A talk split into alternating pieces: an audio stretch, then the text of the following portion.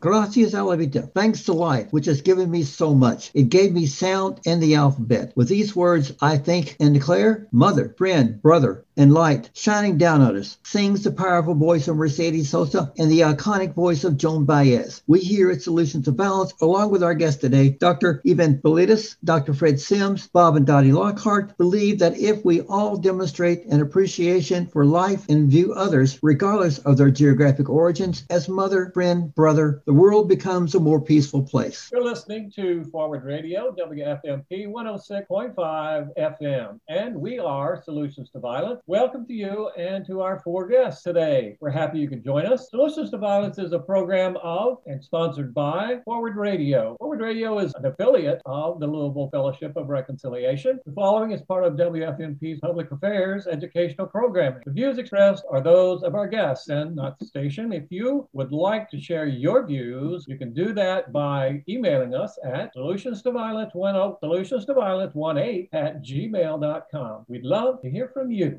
Today's Solutions to Violence program concerns the University of Bellarmine's service trip to Guatemala and features four guests, Dr. Ivan Boletos, Dr. Fred Sims, as well as Bob Lockhart and Dottie Lockhart. Dr. Fred Sims is currently a practicing dentist in Louisville, Kentucky, and a Louisville native. He graduated from Trinity High School, the University of Kentucky, studies, University of Louisville School of Dentistry. He has a DMD. He is a longtime youth sports coach with over 10 years coaching lacrosse at Trinity High School. His first trip to Guatemala was in 2018. Dr. Ivan Speliotis is a longtime participant in the Bellarmine service trip. Dr. Speliotis has a PhD in philosophy from Tulane University and has taught in the Bellarmine University Philosophy Department since 1995. She specializes in ancient Greek philosophy, Plato, Aristotle, political philosophy, and metaphysics. She served in the Peace Corps in Guatemala from 1982 to 1986. Dr. Speliotis became a practicing member of the Guatemalan Bellarmine service trip in the fall of 2006. Bob and Dottie Lockhart, Dr. Fred Sims, Dr. Speliotis, welcome to Solutions to Violence. Bob Lockhart, let's begin with you. You and your wife Dottie are parents of Corey Lockhart. As it happens, Corey has been a guest on our program. We had a fascinating conversation about her work with compassion and nonviolence. But now we want to hear from you and our guests to tell us about Guatemala, the Bellarmine service trip to Guatemala. How the trip start as a service and what service does it offer? Bob? The trip started in the late 90s. My wife and I had finished a fellowship in El Salvador at the very end of their war. We were taken by poverty, the the generosity, the kindness, the uh, the awfulness, all of those things at the same time. And we came back and decided that, with the permission of the current president, that we would try and start a trip to Guatemala to do service, so that the students would have an awareness of the real world, other than the one they live in. But then the hope was that they would come back and serve in the community community they lived in. Well, Bob, you're an artist. What has uh, your trip meant to that? What has it meant to your art? Uh, absolutely nothing.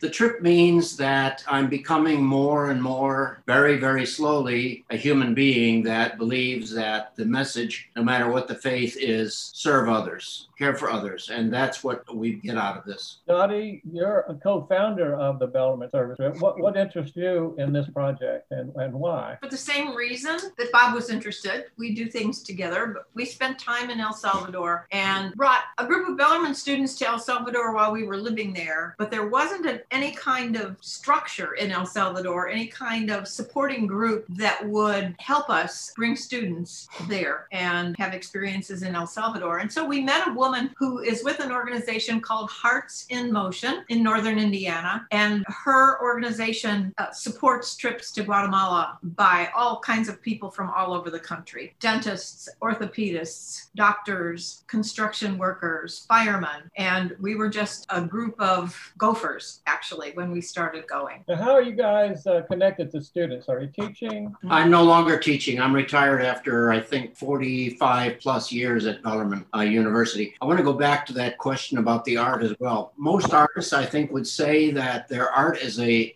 a manifestation of their lives, and it is not to be measured except that it is the best they can do at the moment in talking about what and who they are. And so Guatemala has impacted me in that way. So the participants in the Guatemalan Bellarmine service trip are mostly Bellarmine students. How many are involved? What's their reason for their participation? Early on, we decided that the participation was going to be a full commitment to service trip. Many initially get it confused with a uh, trip that Mission is going to a mission trip, but this is a service trip. This is to throw themselves full in. And that meant that we uh, determined there would be no credit. The credit comes from above. There would be a, um, a concerted effort to bond them as a family so that when they saw the horrors of what was out there, which also exist in this city, but a little, a little less evident, when they saw these things, they were prepared in a way because for about, I don't know how many months we're together, but we are forming the group and we are raising money to fund whatever we're going to do, which includes the students' airfare and uh, time there in the villages. And then we leave money because we're doing projects uh, that are in service to the communities of Guatemala on the east side of Guatemala where we're working. Okay, so Bob and Dottie Lockhart, you are parents of Corey Lockhart. We mentioned that earlier. Corey has quite a bit of standing within the peace, justice, and civil rights community here in Louisville. Did she acquire that philosophy from you? I think we all acquired that philosophy from Father Jim Flynn at the Church of the Epiphany. He inspired us. We belonged to that church. Corey was baptized there. Corey grew up in that church. And actually, she went on a Witness for Peace trip with Jim Flynn when she was still in high school. So that's where it all started.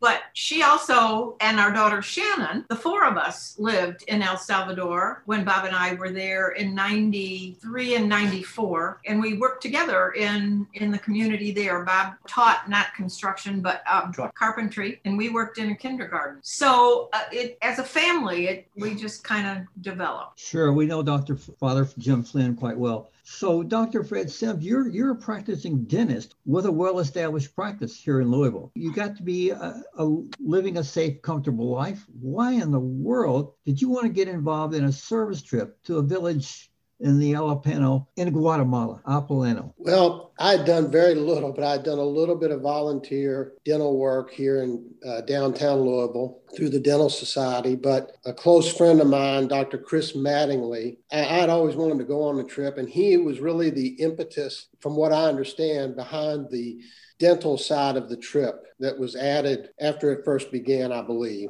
Bob, of course, knows that better than I do. But Chris asked to go to a meeting with my son and I, who's a dentist, and told us that he was looking for a dentist to go to Guatemala on the trip this year. And I immediately said, I'd love to go. And Chris laughed and said, Well, I was really asking Chris, my son, to go. but and, and and he immediately says to me, which is so true, he goes, There's a lot more involved to this than just going to Guatemala for a week and doing dentistry. And and so that's that's how I got involved, is that I was invited by Dr. Chris Mattingly. And then once I got involved with this group, you, you just can't you can't get away from it. Like Bob said, we start meeting in September and we become a family. And so it that's that, you know, I, I, I wanted to go on a dental mission trip dental service trip. This is so much more than that. Okay. Dr. Spraglio says, so our listeners are clear about Guatemala. It's a Central American country, right? Yes. Your first trip came as a result of your Peace Corps experience. That was from 1982 to 86, right? Yes. Tell us where you were stationed and how did that affect you and your, your work? I was actually in two locations when I first started working. I was in Santa Elena de Chiquimula. Chiquimula is just south of Zacapa on the east side of Guatemala. Zacapa is where we go with the Bellarmine service trip. Uh, it's in the lowlands, not the highlands. Um, and when I went in 1982, they had almost shut down the Peace Corps mission in Guatemala in 1981 because of the Civil War and the viciousness of Rios Montt. And my group was the first group back into the country when they deemed it safe enough to open it up a little bit. Uh, but they had moved most of their projects before were in the highlands because that's where the Mayan population is and a lot of really deep, deep poverty. But the Civil War was the government military going after the Mayan people.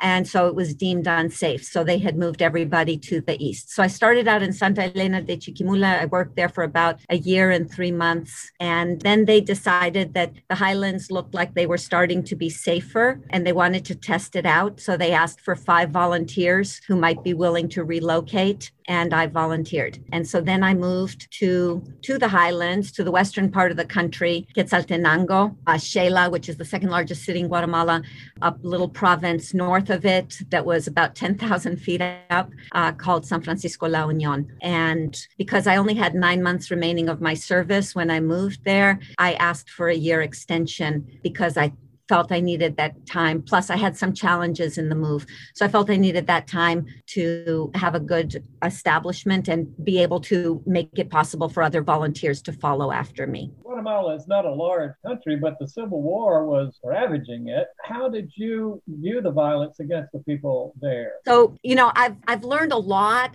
more about the situation there since returning with the Bellarmine service trip than I think I was fully aware of when I was there as a Peace Corps volunteer. What I knew as a Peace Corps volunteer, you know, from the minute that we rolled into Guatemala City, there were young men with military garb and guns at every single corner. You were told and you learned really fast. You don't look them in the eye, you just keep walking. You don't make any fuss, you don't make any noise. You never go by yourself if possible. We heard horrible horrible stories about individuals getting killed, stories about women in particular being targeted, about women, in fact, pregnant women being targeted and having their having been cut open and having, you know, as they're killed, they're also taking out the fetus. Just horrible stories. And and I've learned in the last 15 years that I've been going that those stories are actually true. And there's a lot of evidence of that kind of massacre, of that kind of massacre going on. I mean, while I was there, you're just kind of living, you're trying to be careful and and you're not I wasn't. I guess I was naive. I was just uh, not aware of the bigger picture. Um, Rios Montt was deposed while I was there. All I knew about that was that one morning I woke up and there was martial music on the radio. There were no other there was no other music. All of the radio stations had been taken over and my neighbor came over to tell me that there were tanks in the streets of Guatemala City, and we didn't know quite what was going on. But it turned out that the US had taken him up in a military helicopter and then allowed the tanks to move in. So I knew about that. I knew that when I moved to the highlands, that people were really suspicious of me and suspicious of Americans. And I actually had some I get, in retrospect, really scary encounters, but while you're there, you're just living it and dealing with it. But yeah, that Americans were complicit in the bad things that were happening to the Guatemala people. People knew that by rumor. And so they weren't necessarily happy with Americans or friendly towards them. And I had to be really very careful. And I don't know if I could, if I knew the kinds of things I would be facing, I, I don't know that I would have the courage to face them. But when you're there and you don't really know what's going on and you just have to live it, you, you just live from day to day. Well, in our Solutions Violence program, we, we try to convey to our listeners that there are a variety of levels of violence, uh, personal to uh, experience to, social and political, and obviously war in this situation. So, Dr. Sims, maybe you can tell us a little bit more about the, the other kinds of violence that uh, the uh, Guatemalans had to face. I guess I feel like I am I am the traveler on this uh, journey and know so little in relation to it in, relation to uh, what they do. You know, because I felt somewhat sheltered, I didn't see that violence that Bob and Dottie and Evanthia, all three have experienced. With a different kind of violence, with the uh, health, right? Well, you know, I'll tell you this: the the village that we go to, Pueblo Modelo, they don't have water and they they were trying to to dig a well and they weren't allowed to because the uh, political factors in that region, a relative of theirs ran the company who delivered the water to them. So they didn't want them to become self sufficient. And to me, that's, that's the kind of violence that you see. You know, uh, violence from my standpoint, from a health standpoint, I guess it relates more to, to their poverty and lack of resources that, that creates that. So, Dr. Speliotis, you are a philosopher explain to us how the philosophy of Immanuel Kant, Thomas Hobbes, John Locke, Voltaire maybe influences your thinking when it comes to the, the individual freedoms, rights, and recognition of the humanity that should be granted to the Guatemalan people. So I was I was thinking about this question, and and if I may, I want to re- want to address it sideways. I know that from the United States, where we are, when we talk about other countries, we talk a lot about rights violations, and that we think a lot in terms of we think a lot in terms of rights. And and Hobbes and Locke, Thomas Hobbes, John Locke were the founders of those ideas and concepts that are so fundamental to to how we think about it. Immanuel Kant less talks less about rights, but he talks about the dignity, the inherent dignity of each individual person, and and there's the same foundation for all of them, and that is that we are thinking beings, we're rational, so we don't chop each other up for supper, to put it crudely, and so that's there, but I don't think about I guess so. Let me say, I think there's kind of two different directions, and I'm not sure which direction you were thinking of with this question. The one direction that I think about is when I think about my time in the Peace Corps, but when I also think about the kinds of things that that America sends, the United States sends envoys over to keep a watch on. You know, they're looking to see whether individuals' rights are violated. You know, at the vote, polling booth, or um, uh, or or James, what you just asked about. You know, is is not providing adequate health care? Is that a violation? Is that a violation of rights? And yeah, I mean, there's an amazing amazing amount of corruption. There's an amazing amount of poverty. A lot of the poverty is because of the corruption. I don't know the numbers, but the United States sends a lot of money to Guatemala. When we go year after year and work in Zacapa, we see that the money's not getting there. It doesn't make it from whoever is receiving it from the US government. It doesn't make it to the communities where we work. And Fred mentioned Pueblo Modelo. This was actually some of the students on, on one of our trip a couple of years ago. I should have thought about it, but I didn't. Pueblo Modelo means model village. Okay. And it was established because the village that the original inhabitants of this place, th- their village got wiped out in an earthquake back in 1998, I think, something like that.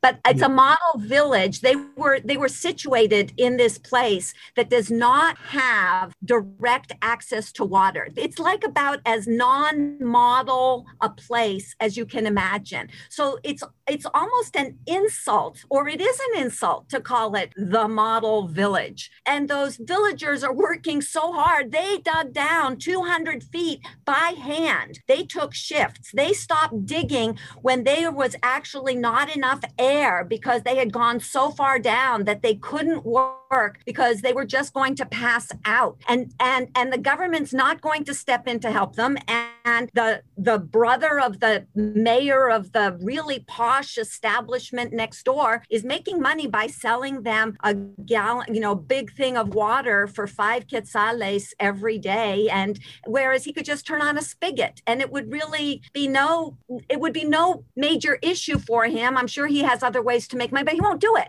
He, he, won't do that. So I guess I want to turn the question around. And, and that is because so often when we emphasize the language of rights, we think about the individual and the rights that the individual has, and you have to assert those rights against everybody else.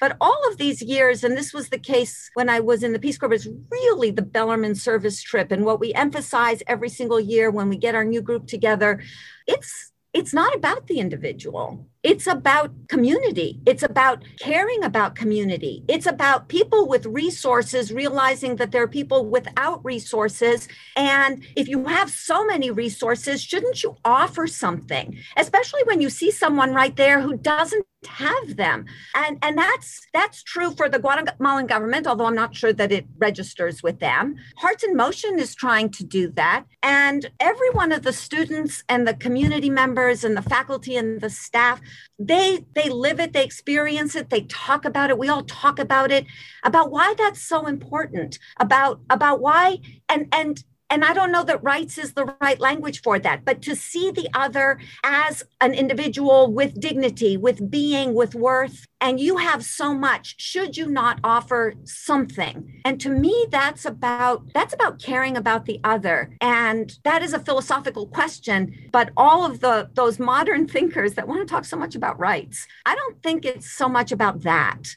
it's about caring about others and caring about community. And the real appreciation of the dignity of the other is is is seeing them and offering that. Okay. Thing to say. Yeah i mean that's a tough thing to see i think. Um you know, because we experience a lot of that, I think, in the United States, but not nearly that much violence, I guess. Well, well let's hear from all of you on this. Uh, how does the trip participants, how do the, the participants help in the, people in Guatemala, the students? The students well, I want to back up a little bit and say that uh, th- there was a specific reason we chose Hearts in Motion. They had an established program. They were well respected. They always had a um, an in with the government, so that and generally through the wives of very corrupt presidents, and so they the presence uh, also guaranteed us a certain amount of safety. And in, in the early years, that was really essential because we were looked upon with suspicion. And we were white kids and they have televisions and they know what what television tells them about our lives. So like in el salvador they would say why would you come here and suffer? And we would say well we're not suffering. We're going home to our hot showers but we're becoming aware. Now we take groups of 30 students each year some some uh, older adults but again we try and form a family hearts in motion allowed us the time and the place to put our program forth. So our program is, is designed to bring about a, a, new knowledge to the students about what is really going on again so that they will come back and apply that to their only their own lives usually after they're done with university or college level the one thing that you learn almost immediately is that in general the poorest are the kindest and those with money are less less kind less willing to share it. Less willing to share it. I'm Dottie, and I just want to add to what Bob said that we start meeting with with these kids in September. They apply. They, they write a letter telling us why they'd like to go and what they can contribute and what they hope to get out of it. And then in January, we meet every single week until we go on the trip usually the first week in March during spring break. In the time that we're meeting every week, we also plan fundraisers. Each of the people participating in the trip commits to raising personally $900, and it costs about $2,100 for each person to go. And so we raise all the rest of that money together working hard. We have events probably almost twice a week between January and March. Huge yard sale that should have happened last weekend we, at Bellarmine's Knights Hall, where we make the well probably between between ten and fifteen thousand dollars every year. And we have other big events and then just all kinds of little things happening. But we're also working with the kids to, well, we, we take from the yard sale anything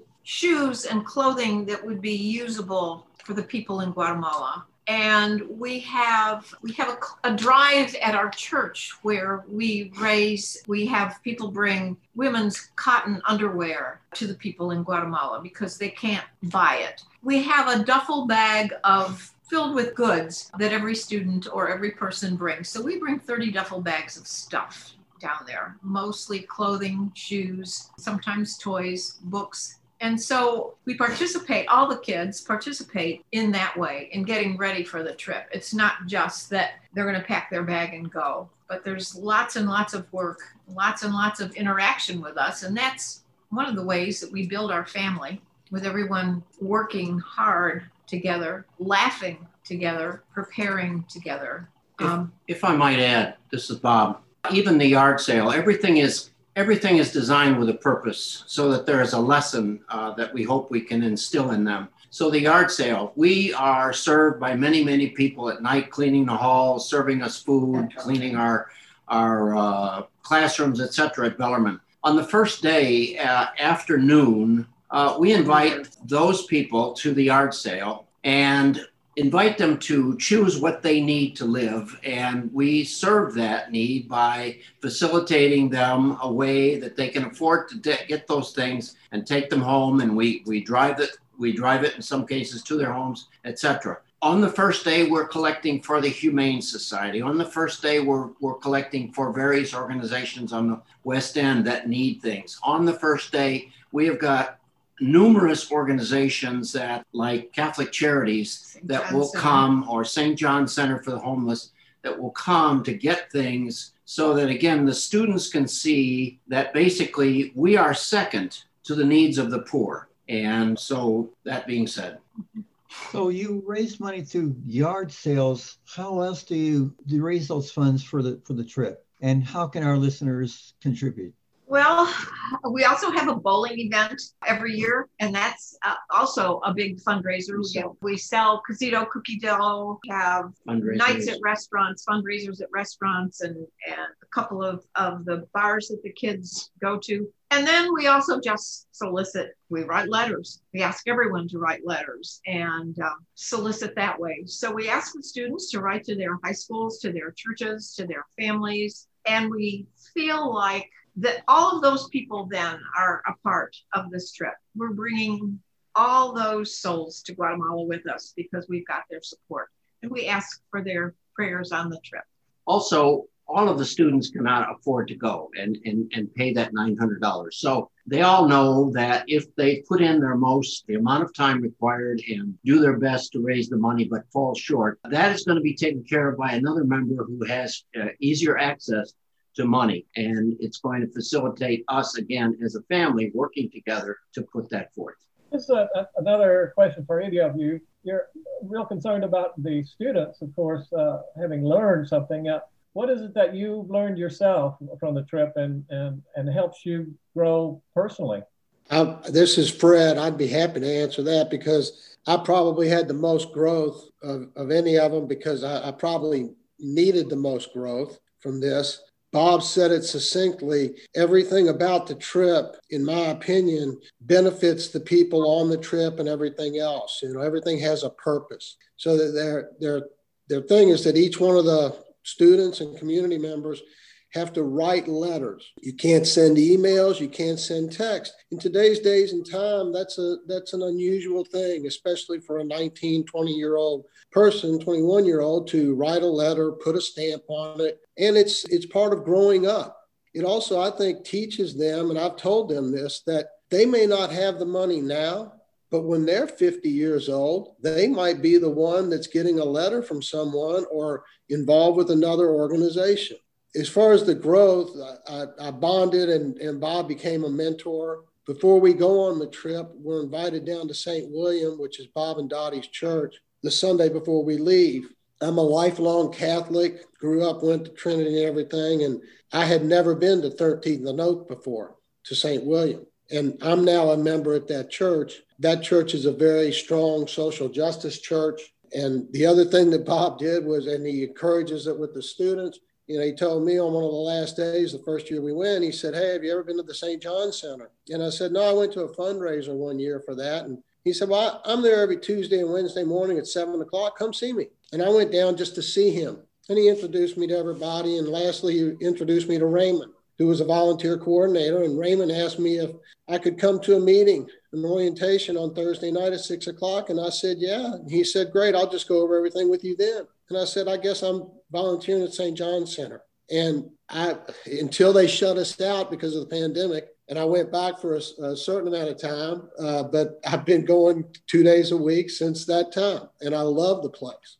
So there was another group, Chris Mattingly, and I think Bob and Dottie had started this once a month. We would go downtown and join Forgotten Louisville, I believe is who it is, who serves a hot meal to the homeless.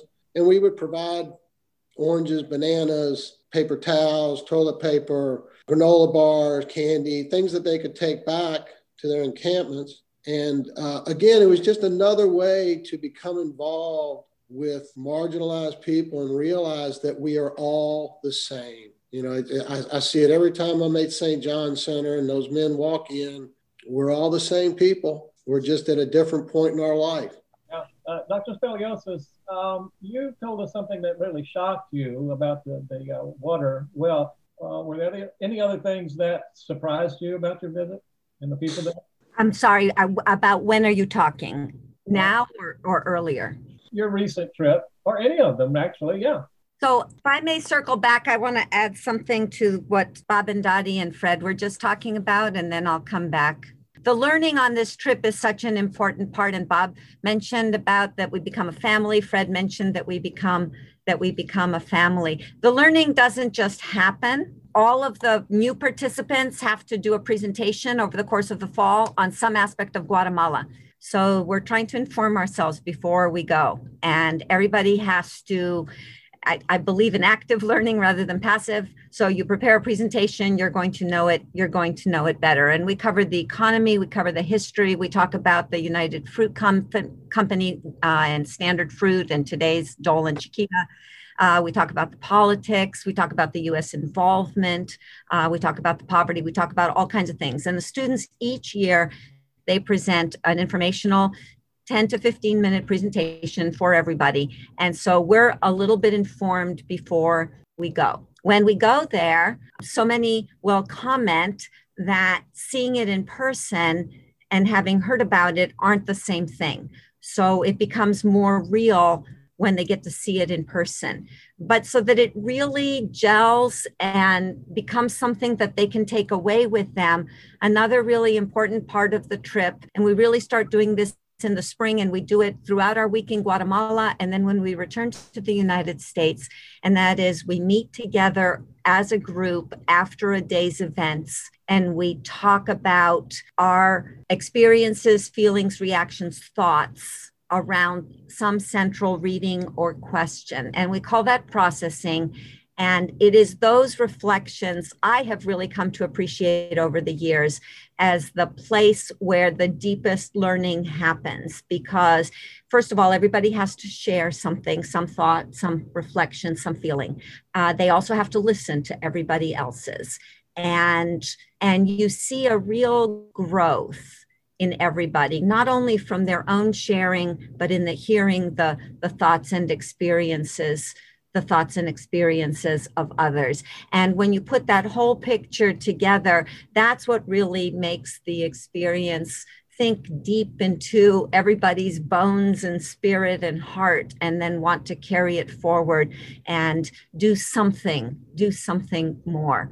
So i just think that that it's uh it's just uniquely bob and dottie designed it like this. I think it's really marvelously i think it's marvelously constructed. Every time i go the um two things. One's very positive. I have come to appreciate since I first went back in 2006 the people who work with Hearts in Motion, who work as our leaders and guides when we're there, the volunteer firemen who drive us around, the field coordinators and Bert Echeverria, Emilcar, or Bert, Bert is his nickname. He was raised in, he's Guatemalan. He was raised in the United States and then moved back to Guatemala. And he's really been the leader of the Guatemalan operation of Hearts in Motion for several years now. And every year it is such a treat to go back and reconnect with him.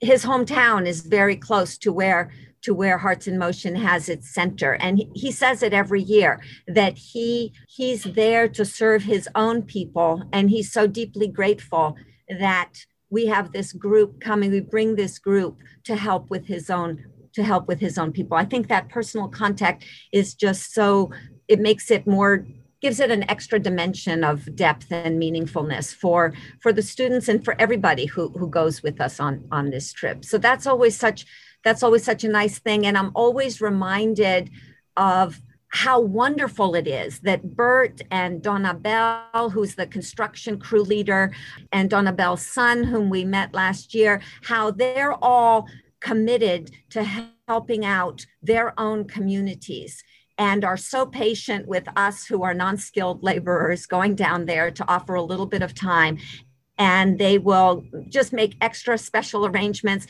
so that if we've given money towards constructing a room addition onto a schoolhouse they'll they'll cut they'll do some of the preliminary work but then allow us to go in and lay cement and and feel like we're doing something even if they can do it so much faster and better than we can. But they are welcoming us into the project and and i just love seeing them every year. So that's always such a nice that's always such a, a lovely thing. I guess one small thing it but it's maybe emblematic of of a lot that the first time I went back in 2006, I was looking to see what were the differences. I hadn't been back for for 20 years, and the the one thing that I noticed that was the major difference is there were a lot more paved roads. Since 2006, there's been a lot more cement block construction, And cement block construction generally means that there's some source of funding for the cement block construction. These these houses, which are small, we help build them, are usually what 10 by 12 feet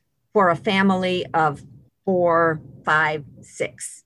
Okay, they're tiny. But where was the family living before we built that? Well, they were leave, living in a little lean to that was made of sticks and mud and tin and plastic. And that's what they were living in. It is shocking to me that between 1982 and now 2020, 2021, there are still people living in mud and sticks and tin and plastic lean tos that are still cooking over an open fire with some twigs that they actually it takes a full day's journey to walk far enough to where there's there's wood to cut for them to be able to feed that fire and that that has in fact not changed. And even when they move into the cinder block construction which hearts in motion we help pay for we you know we put money towards that.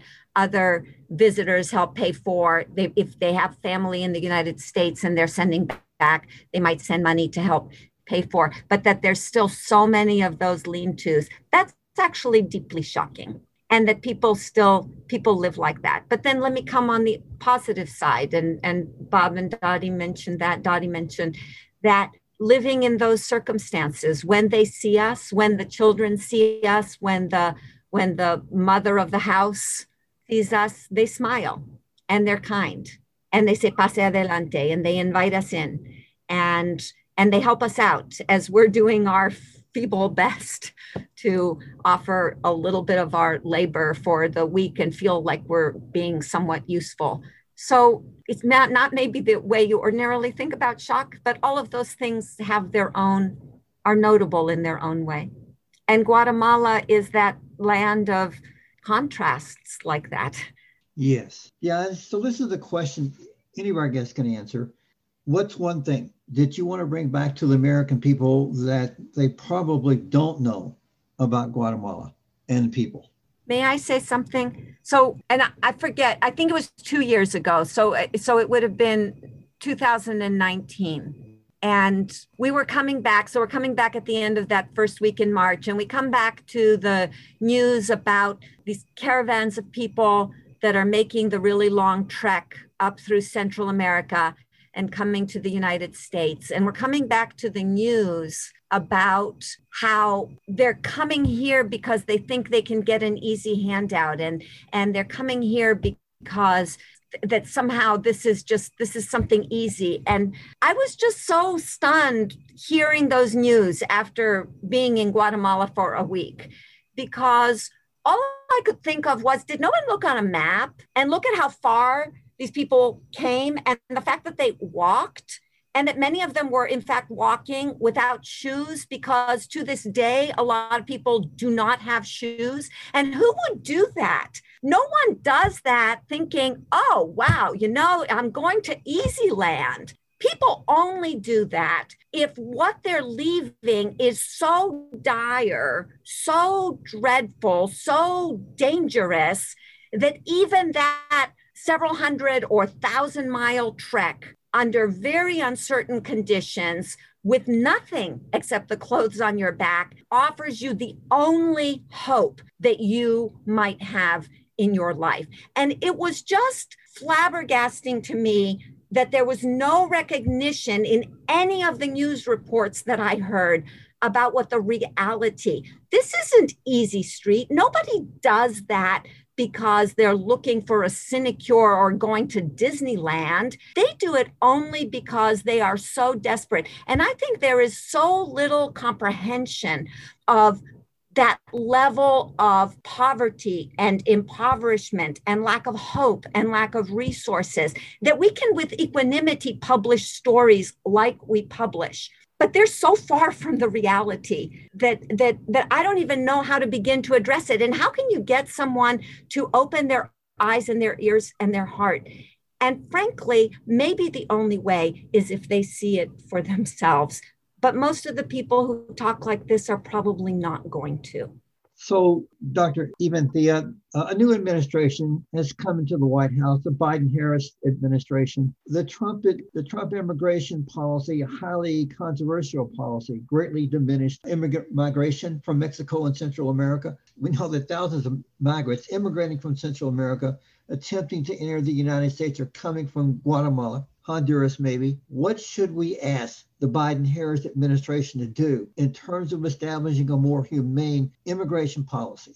so and probably bob and dottie know more about this than i do but i think the first thing it, my understanding is under the previous administration they either made asylum such a narrow window or they cut that closed that door entirely I think asylum has to be reopened. I think that the danger, there's so much drug trafficking, for example, the danger, the the danger that young women are in, the the domestic abuse, everything, a lot of it tied to poverty, a lot of it tied to perhaps other factors also. Asylum is needed. So I think that reopening that door would actually be be a really, really good first step. I think putting policies and procedures in place that that move things along in a reasonable kind of a way, that would also be a, a really good step as, as well. I mean, I don't know that people know this. For example, if I'm in Guatemala and I want to come to the United States and I want to go legally, my understanding is I have to make an appointment, I have to have money, and I have to pay. But once I've paid, I'm not guaranteed getting the permission to come, but I'm out of pocket that money. And if I didn't get the permission, then I have to go back and I have to try and get the money again. And we're talking where the average income for the poorest people might be $365 a year. $365 a year right? So if I have to pay $100, that's an awful lot of money that I'm, in fact, having to gather and to put together. But we don't know about that. We don't have any idea how many times, what's the average number of time that someone has to go and make this petition before they have a reasonable chance of it, in fact, getting accepted. So again, if, if you make almost no money and you're really doing your very best to gather this together, you know, you're pretty desperate. And if at a certain point you can't get that together, then you might take the really desperate last step of trying to come in and ask for asylum, right? Because you couldn't get that permission. So if they can't get it there, can we do something more and, and expedite the process here can we make it fairer can we make it clearer can we can we just stop pretending that that they're just here that anybody who's coming in for, especially from the southern border is coming in for a handout. They're coming in because they're desperate. So i just think that that something like that would be would be really important. You know there's all these reports floating out there. People who are here even illegally how much money do they send back? They send tons of money back if you want really good way of helping Guatemala, it's not clear to me that it's a good idea to send money to the Guatemalan government and not have it make it to the people. But it might be a really good idea to have people making money here and sending it back home, right? Because that's going to people who actually need it.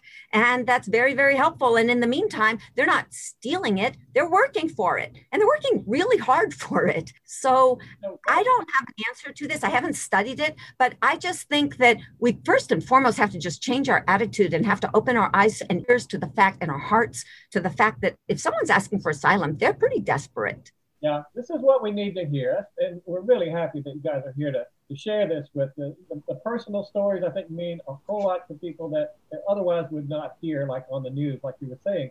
For about a year, I was part of the Grannies Network that went to the bus station in Louisville twice a day. Uh, I went three times a week, but twice a day, a bus came from McAllen, Texas, with people who are going to be granted asylum. And and the the law is that once they are approved for asylum they can come into the United States and wait for their hearing. And that's what Trump did away with but every day at least when I first started coming in March there were probably 6 or 7 up to 10 sometimes 15 people on a bus every afternoon who were heading to different parts of the United States to live with family or relatives who were going to wait for their asylum. And we would give them drinks and fruit and snack bags, winter coats, scarves, gloves if it was winter. And and send them on there and make sure they got onto the bus to continue on their way because there is always a chance that there are human traffickers in the bus station who are looking for vulnerable people, especially if they were young women traveling alone. Anyone who went to that bus station and saw these people coming would know that we are not having rapists and drug dealers and killers coming into our country to invade it if there was time between the time the bus came in and the time the bus was leaving, we would spend time listening to their stories. And they're usually, they were women with young children who were fleeing domestic violence, women whose husbands had been killed by gangs, whose family members had been killed by gangs. And they would get, they'd go to McAllen and Brownsville were the two towns that sent buses up here to this part of the country. And They were provided a, a bus ticket and, and, and uh, oftentimes just a sign that said, I don't speak English. I'm going so and so to such and such a place. Can you help me? And that was if they were at bus stations where there weren't groups of grannies like we had in Louisville. And then all of a sudden they stopped coming. There were fewer and fewer. And there are some times when I would go to that bus station three times a week for two weeks and not a single person was coming on the bus because they were all then in camps on the border and not allowed into the country. So I'm waiting. I think all of the grannies are waiting to hear that we are granting people or going to be granting people asylum and the ability to come into the US and wait for their asylum hearings like existed in the past. I bristle at this immoral, disgusting person that we just had as our president, saying that these people are rapists and killers and, and whatever. For 16 years, we housed illegal people. We had an organization that got them uh, legal aid, that provided them furniture, that provided them housing, that provided them jobs, that took them to Kroger. And I don't remember any of them being rapists, killers, or anything of that sort. They were wonderful poor people who needed a break, and we were in the position to do it. I would like to see an honest, dignified process that says that this is exactly who these people are, and then acknowledge the fact that without them, our roofing industry, all of the uh, food that's that's harvested, all of these uh, horse industry, Churchill Downs would not exist without the Latinos, the gardeners, the the tree cutters I mean, endlessly, and yet we pretend as if they are people coming in to take our jobs. Well, they are supplying the jobs we don't want to do, and they're good people. I, I rarely, I mean, in, in 20, in 20 some, 26 years, I don't remember meeting any of these people that supposedly were being stopped at our borders. And now we still have them in cages, cages like they're animals, like back in the 30s when we exhibited black people in zoos. Have we learned nothing? I get a little excited. okay, all right. So we here at Solution to Violence, and you've mentioned this, Dr. Evanthia, um, that people in America don't know what really is going on, what has happened in Guatemala, because it's just not uh, something that, that makes the mainline news. So organizations like the Peace Corps, Doctors Without Borders, other organizations like the Bellarmine Guatemalan Service Trip, they never make the mainline news. ABC, CBS, NBC. So people don't know what's really going on in Guatemala. So when there is a person of standing that comes out with stories that are just terribly wrong, Americans don't know that they're wrong. So why is that? Oh, I, I can't answer a causal question. I, I, have no, you know, why is it? I, I presume not interested. I presume, or maybe more gently, have no inkling or comprehension that the viewpoint that whoever it is who does the mainline news has, that there's any different viewpoints, that their viewpoint's limited or not the whole picture or that there's something more here. I, I, mean, I just, I don't know the answer to that. If I may circle back, when I, you know, one of the things, some of the people I have the most arguments about, I find that it's, it goes back to my time in Guatemala because I really feel that living something, seeing it, experiencing it, and not just hearing about it second, third, fifth hand really makes a difference. You know, I said earlier how we try to educate ourselves and, and the, and the students and the new participants have to give a presentation. But what that really means doesn't register until we go there. So you can talk about the poverty and present the statistics and even have some videos, which, you know, they're really, everyone's really good at finding really great videos now. And, and so you, you know what a Guatemalan little girl looks like, but it's not the same as seeing that in person. You know, you don't necessarily notice that the little girl on the video actually is barefoot. And when you go there, you realize that not only is she barefoot, but she's running over rocks barefoot because that's just what her reality is. I don't know a substitute for actually seeing it living it and experiencing it. But the problem is is that the people who my guess tend to be in the positions where of power and where they're informing us they're not they're not going to go.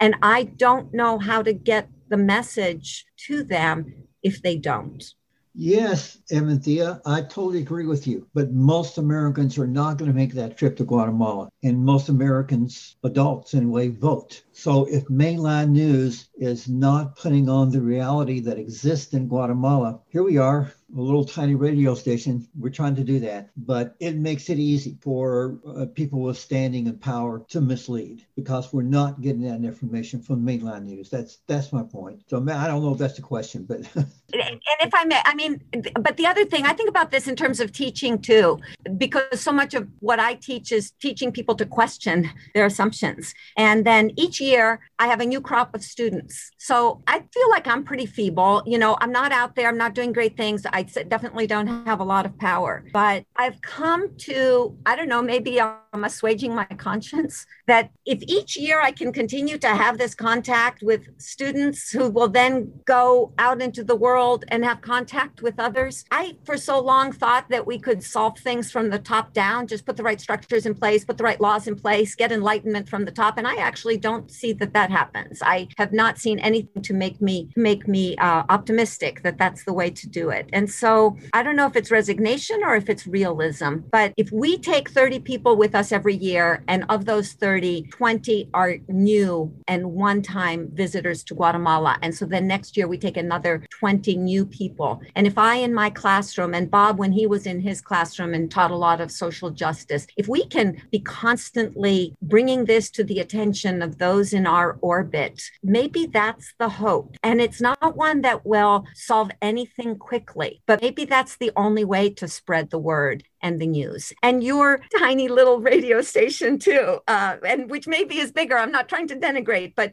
i think that the more people who talk about this but we have to work within our spheres of influence. And I don't think we can leapfrog because I'm not sure where we would leapfrog that they want to listen to it. So I think maybe we just have to keep telling the story and we have to keep talking and we have to keep calling attention and then spread out. And maybe it slowly the message will be heard. Absolutely. I wanted to say that uh, a while back I said that the the trip was about small things that were lessons. So for instance, we visit the garbage dump and it's an appalling place, that reality. The people that make their living off the garbage dump in all over the world. So the, the one of the things they're appalled about is the food, is the the role of food for some of them in, in the fact that they are actually eating garbage. Part of that trip is when I came back and 12 years ago or so, I started working with the homeless. I learned a lesson. And one of those things is that when these people are eating garbage, they're appalled. But all you have to do is come back to go to in and around McDonald's on Broadway, and you'll see the same phenomenon. It's just that we don't want to see them. What they begin to do is see them. They are not invisible people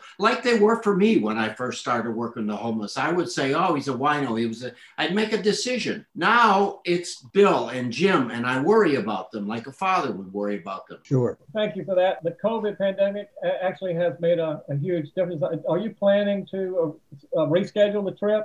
So not for this year but next year i hope hope hope that we can do a full trip the way that uh, the way that we would ordinarily do. We get started in the fall you know it takes it takes six months seven months for us to to get the whole thing going. So i'm really hoping that that we will be able to. If things are not open in september but they look like they're opening by december we might try and get some truncated group going. And can i circle back? You had asked how people can help. And bob and dottie you know they talked about the yard sale and we didn't do that this year year. But if people wanted to contribute, they can definitely. So to Hearts in Motion, if they wanted to send it to meet at Bellarmine University, and then we can, on behalf of the Bellarmine service trip to Guatemala, we send everything to Hearts in Motion, but we can designate that we want it to go towards helping with doing some building, you know, with the crew that they have, but they don't have resources. And, and it's a real blow that we, in fact, have not been able to hold because of COVID to hold any of our regular fundraisers and not just to pay for our trips, but to have a pot of money that we can then hand over to Hearts in Motion to put to their projects. So if, if people wanted to donate this year, donations are always acceptable. How do our listeners get a hold of Hearts in Motion, maybe the Bellarmine service trip? Uh, is there an email address? So I can give you my email address if you wish. Bellarmine service trip to Guatemala and at Bellarmine University, and it'll get to me. That's the okay. best to reach me. So, folks, we're out of time. We want to say thank you to our guests today, Dr. Fred Sims, Dr. Evanthia Villalobos, and Bob and Dottie Lockhart, the Solutions to Violence program that features Dr. Sims, Dr. Villalobos, as well as Bob and Dottie Lockhart, will be repeated Tuesdays, February 16th at 8 a.m. and Wednesdays, February 17th at 6 a.m. You can listen live stream by visiting our website at forwardradio.org and clicking on Listen Live Now. Once again, I'm Jamie McMillan with co host Jim Johnson. Thank you for joining us to discover more solution to violence.